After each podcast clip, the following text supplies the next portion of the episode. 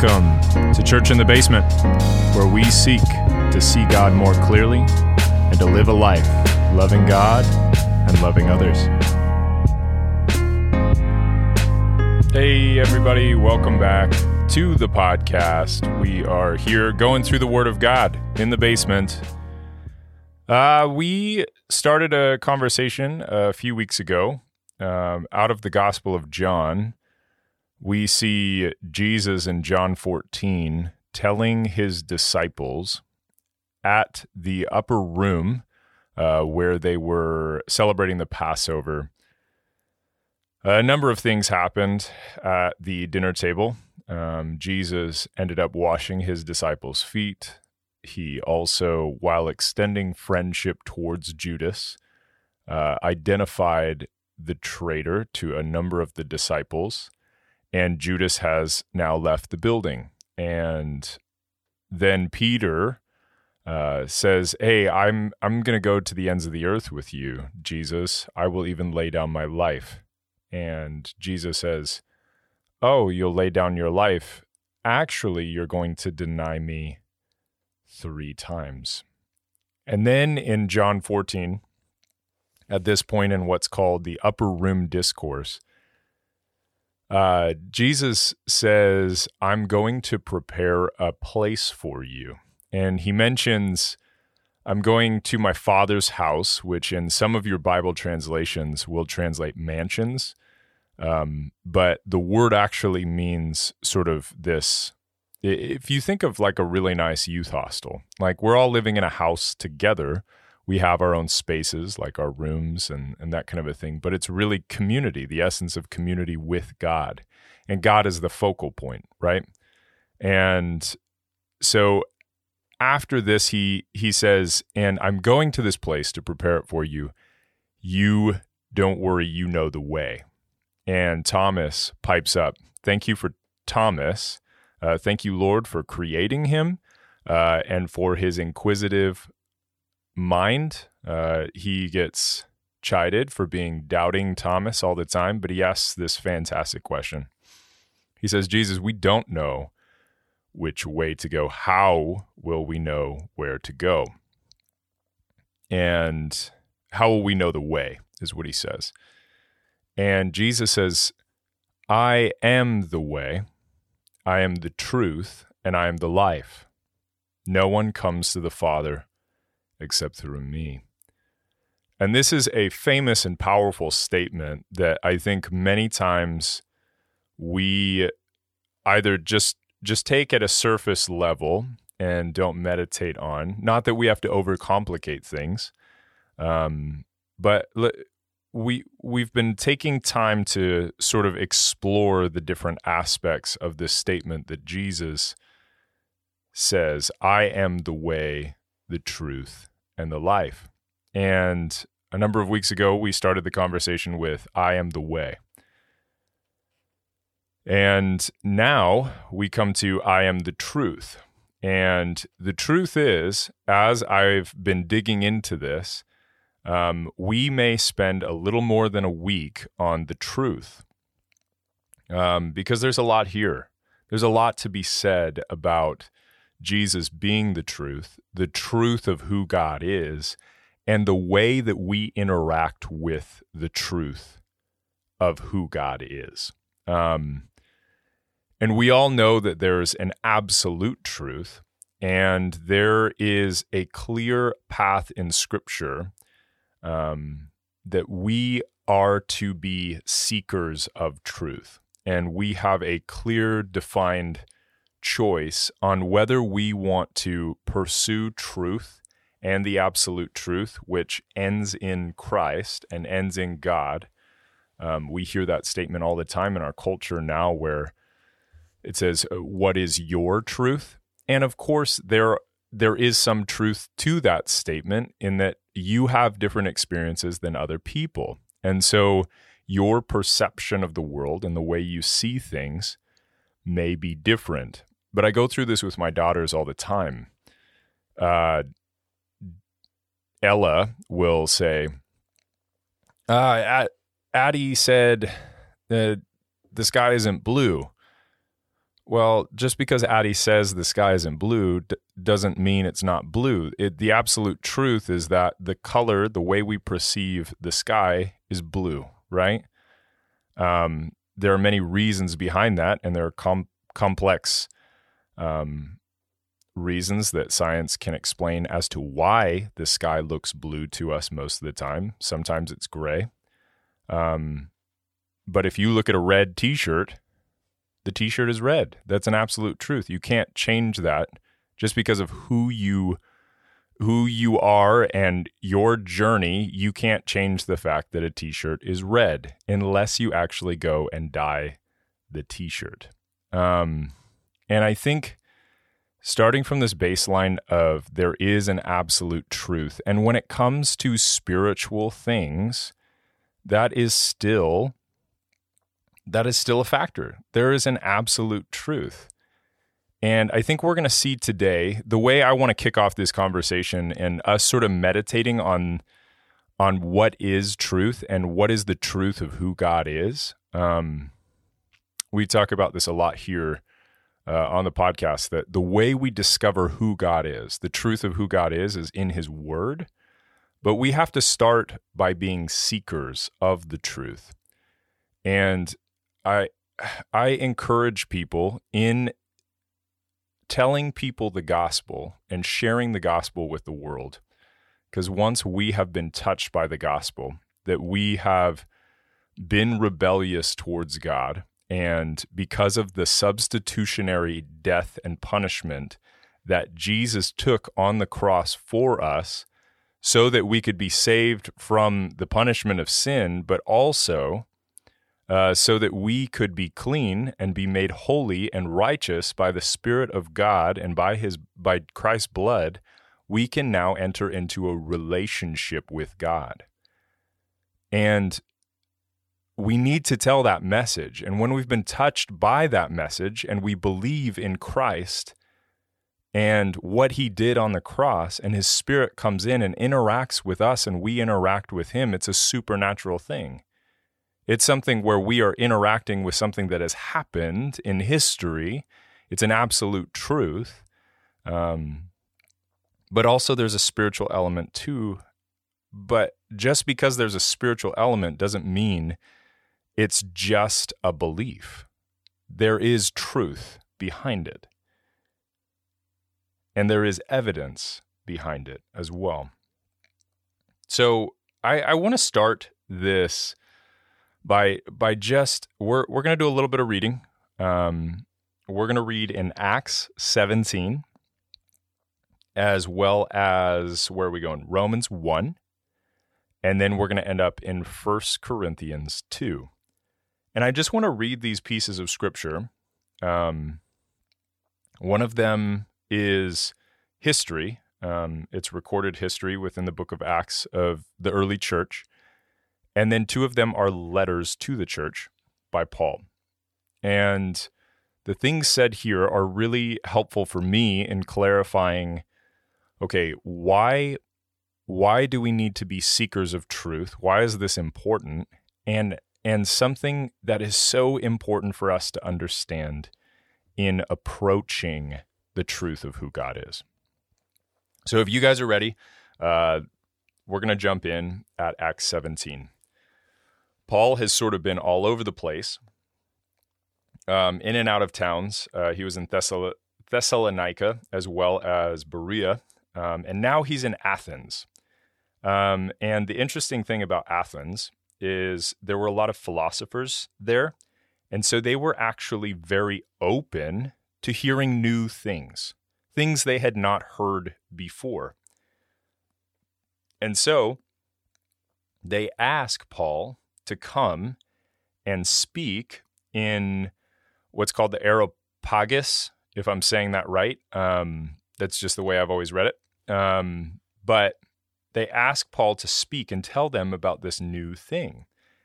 And Paul says this. So, starting in verse 22, this is what it says. So, Paul, standing in the midst of the Areopagus, said, Men of Athens, I perceive that in every way you are very religious. For as I pass along and observed the objects of your worship, I found also an altar with this inscription To the unknown God. What therefore you worship as unknown, this I proclaim to you. The God who made the world and everything in it, being Lord of heaven and earth, does not live in temples made by man nor is he served by human hands, as though he needed anything, since he himself gives to all mankind life and breath and everything. And he made from one man every nation of mankind to live on all the face of the earth, having determined allotted periods and boundaries of their dwelling place, that they should seek God. There it is. That they should seek God and perhaps feel their way towards Him and find Him. Yet He is actually not far from each one of us. For in Him, he's quoting here, in Him we live and move and have our being. As even some of our own poets have said, for again quoting, For we are indeed his offspring. Being then God's offspring, we ought not to think that the divine being is like gold or silver or stone, an image formed by the art of imagination of man. The time of ig- ignorant ignorance God overlooked but now he commands all people everywhere to repent. Because he has fixed a day on which he will judge the world in righteousness by a man whom he has appointed. And of this he has given assurance to all by raising him from the dead. Now, when they heard of this resurrection of the dead, some mocked, but others said, we will hear you again about this. So Paul went out from their midst, but some men joined him and believed. Then it goes on to name some of the people who followed Paul. But isn't that an interesting conversation? So, as Paul is evangelizing to these open minds and open hearts, he's basically saying we should all be seeking God because there is evidence in the world, and clearly you guys have this graven image of a God that you label as the unknown God. That there is an absolute truth that the creation screams for a creator. That the creation had to come from somewhere. That he was created and cultures over time have just basically conjured up these belief systems trying to give an answer to the question that creation screams for Where did we come from? Why are we here? Why do we live? Who do we live for? And what set all this in motion? And Paul is appealing to the question that this graven image that says the unknown God, um, he's he's appealing to that question. He's answering that question. He's saying the God who created everything. You're right. He is this unknown God, but he's so close to you. Because of his son Jesus, he has made a way for you to know him and interact with him and him with you. It's this incredible opportunity that we have to engage with God, to have a relationship with Him, and to even as John 14 continues in and Jesus explains, I've invited you because of what I've done on the cross into the unity of the Trinity. Deep, deep relationship with me. Okay. I'm going to quit rambling. We're going to keep uh we're going to keep reading because again, I want you to soak in these scriptures and if you go back and read these, that's great too. Um Excuse me. So the next text we're in is Romans 1. Romans 1. Uh, where should we start? Uh, let's start in verse 18. Uh, so it, it's amazing how Paul, he starts off this letter by saying, Man, I think about you guys often. He's writing to the church in Rome, and he is longing to go. And he, he says things like, I, of course, I want to share the gospel with you guys, but I also want to be encouraged by you and you by me. Like, I'm just excited to engage with the church there in Rome. I, I just love his heart. It's incredible. So, it's God's heart in him. That's what's amazing. So, here we are in Romans 1. Uh, and there's a lot about the truth in here and how humanity um, outside of faith has sort of had this wrestling match with truth over time. So in verse 18, it says this Romans 1:18 For the wrath of God is revealed from heaven against all ungodliness and unrighteousness of men whom by their unrighteousness suppress the truth so the rebellion of man is in a in sense suppressing the truth, right? For we for what can be known about God is plain to them because God has shown it to them. For his invisible attributes, namely his eternal power and divine nature, have been clearly perceived. Ever since the creation of the world, in the things that have been made. So they are without excuse. For although they knew God, they did not honor him as God or give thanks to him. But they became futile in their thinking, and their foolish hearts were darkened. Claiming to be wise, they became fools and exchanged the glory of the immortal God for images resembling mortal men and birds and animals and creeping things. Therefore, God gave them up to their lusts, the lusts of their hearts, to impurity, to the dishonoring of their bodies among themselves, because they exchanged the truth about God for a lie, and worshiped and served the creature rather than the Creator, who is blessed forever. Amen. So here again, we see Paul and who knows? He could have been. Um, I need to look into that. Um, what time period? Obviously, he had interactions with communities like this on a regular basis, and this is evident throughout history. Like we see it in the Old Testament, that Israel even would engage with pagan cultures. Uh, pagan just meaning uh, cultures that worshipped other gods um, and didn't believe in the one true God, Yahweh. Um, so, and and that's where some of the Old Testament laws come from. So, uh, getting tattoos. The tattoo wasn't the issue. The tattoo was actually aligning yourself with pagan culture and pagan religion. Um, so it obviously through Israel's history, this was an issue.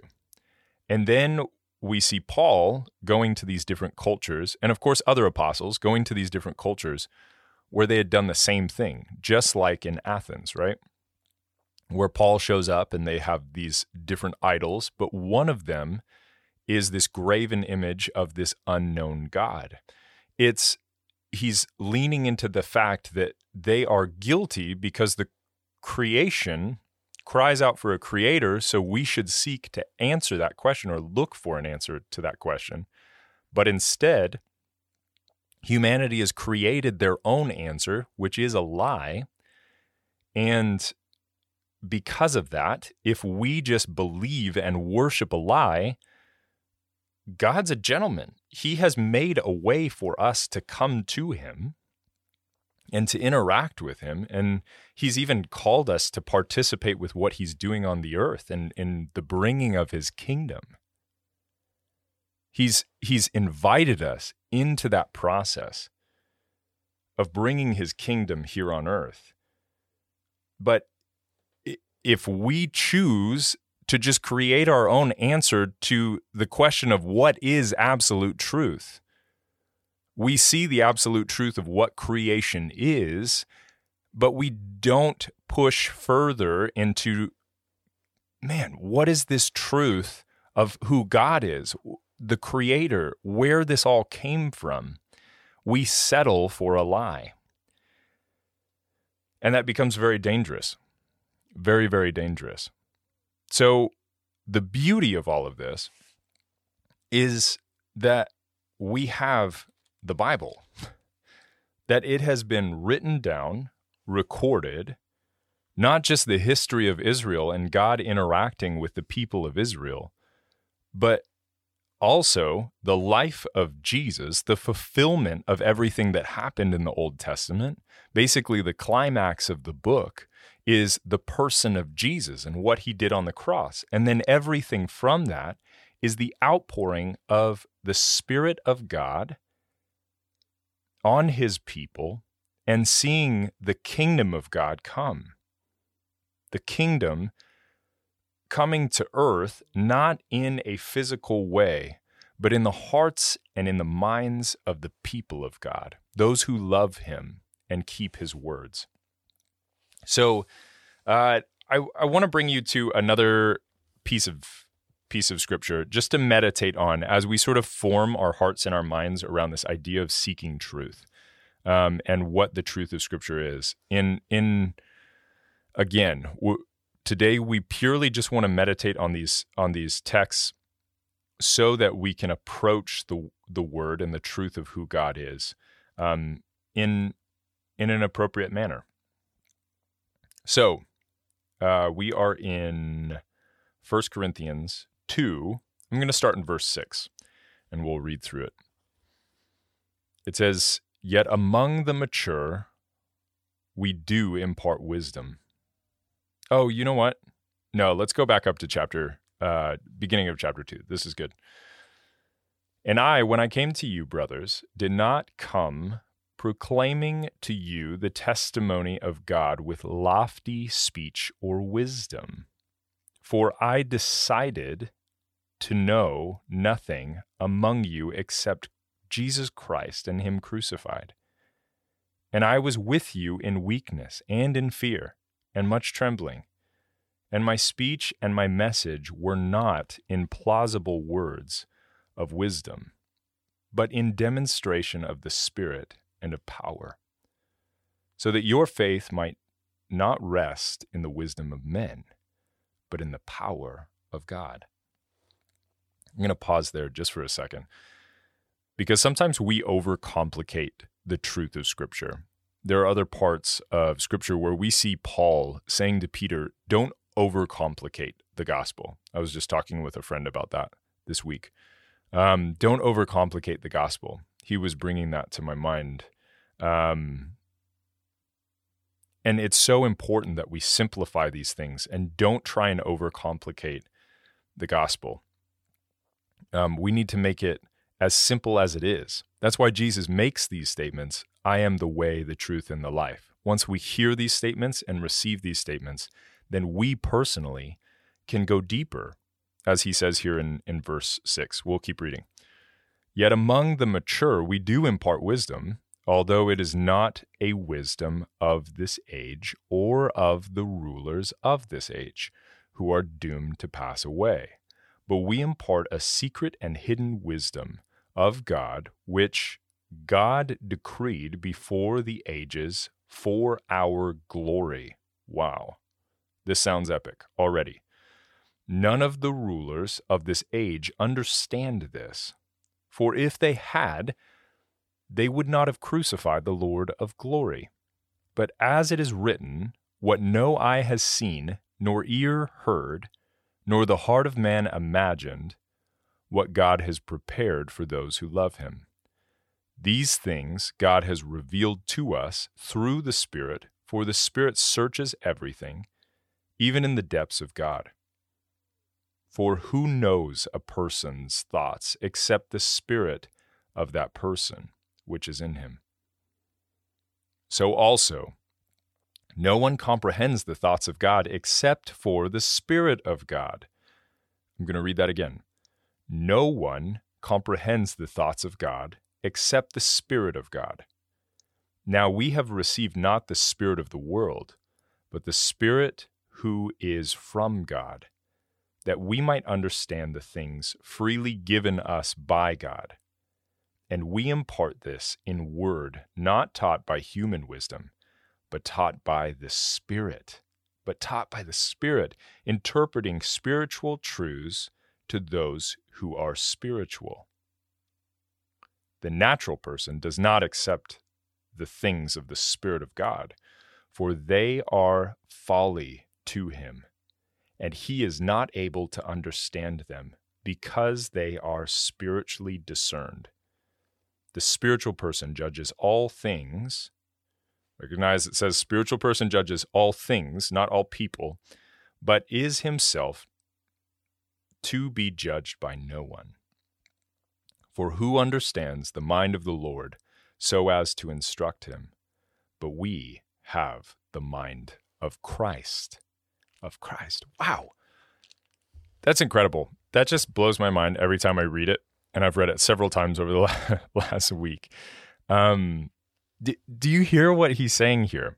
So, we as human beings, creation calls out for it, it cries out this question like, who created this? Why are we here?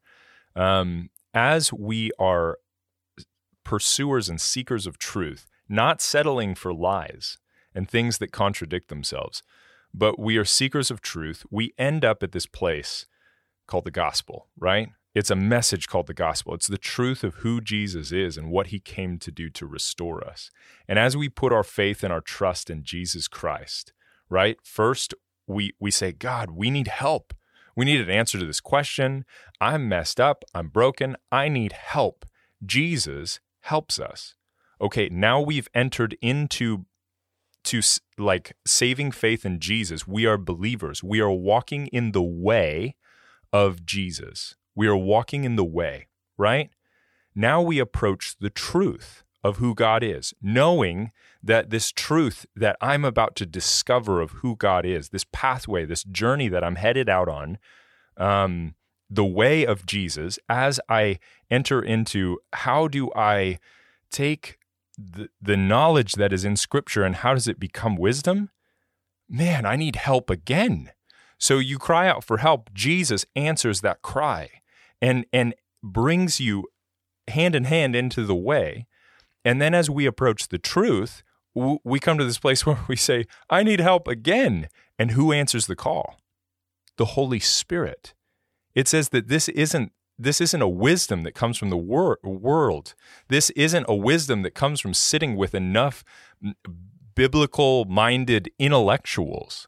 It's the very Spirit of God that awakens and enlightens our mind. That this revelation of God, which is the Word of God, the Bible, and we'll continue to talk about the Word of God in Scripture and how we approach this in coming weeks.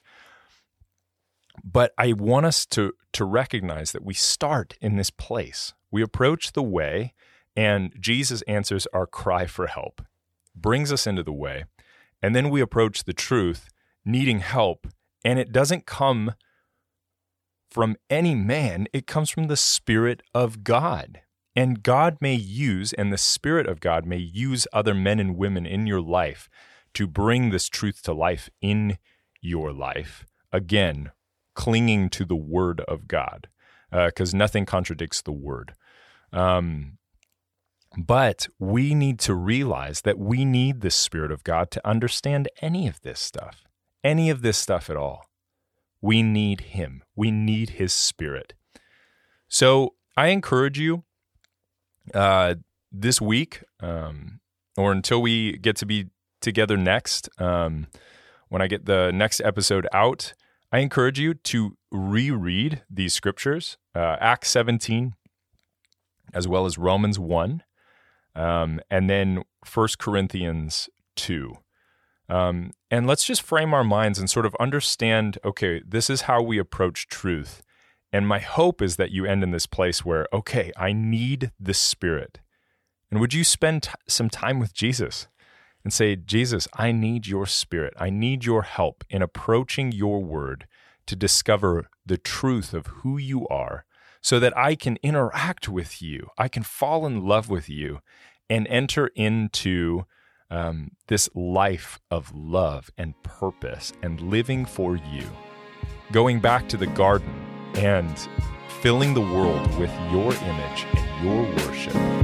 God, would you help us all? And would you bless each and every listener?